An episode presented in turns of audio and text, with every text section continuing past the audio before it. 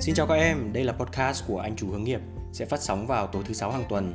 Nhớ theo dõi anh để nghe những câu chuyện bổ ích về học tập và định hướng bản thân nhé.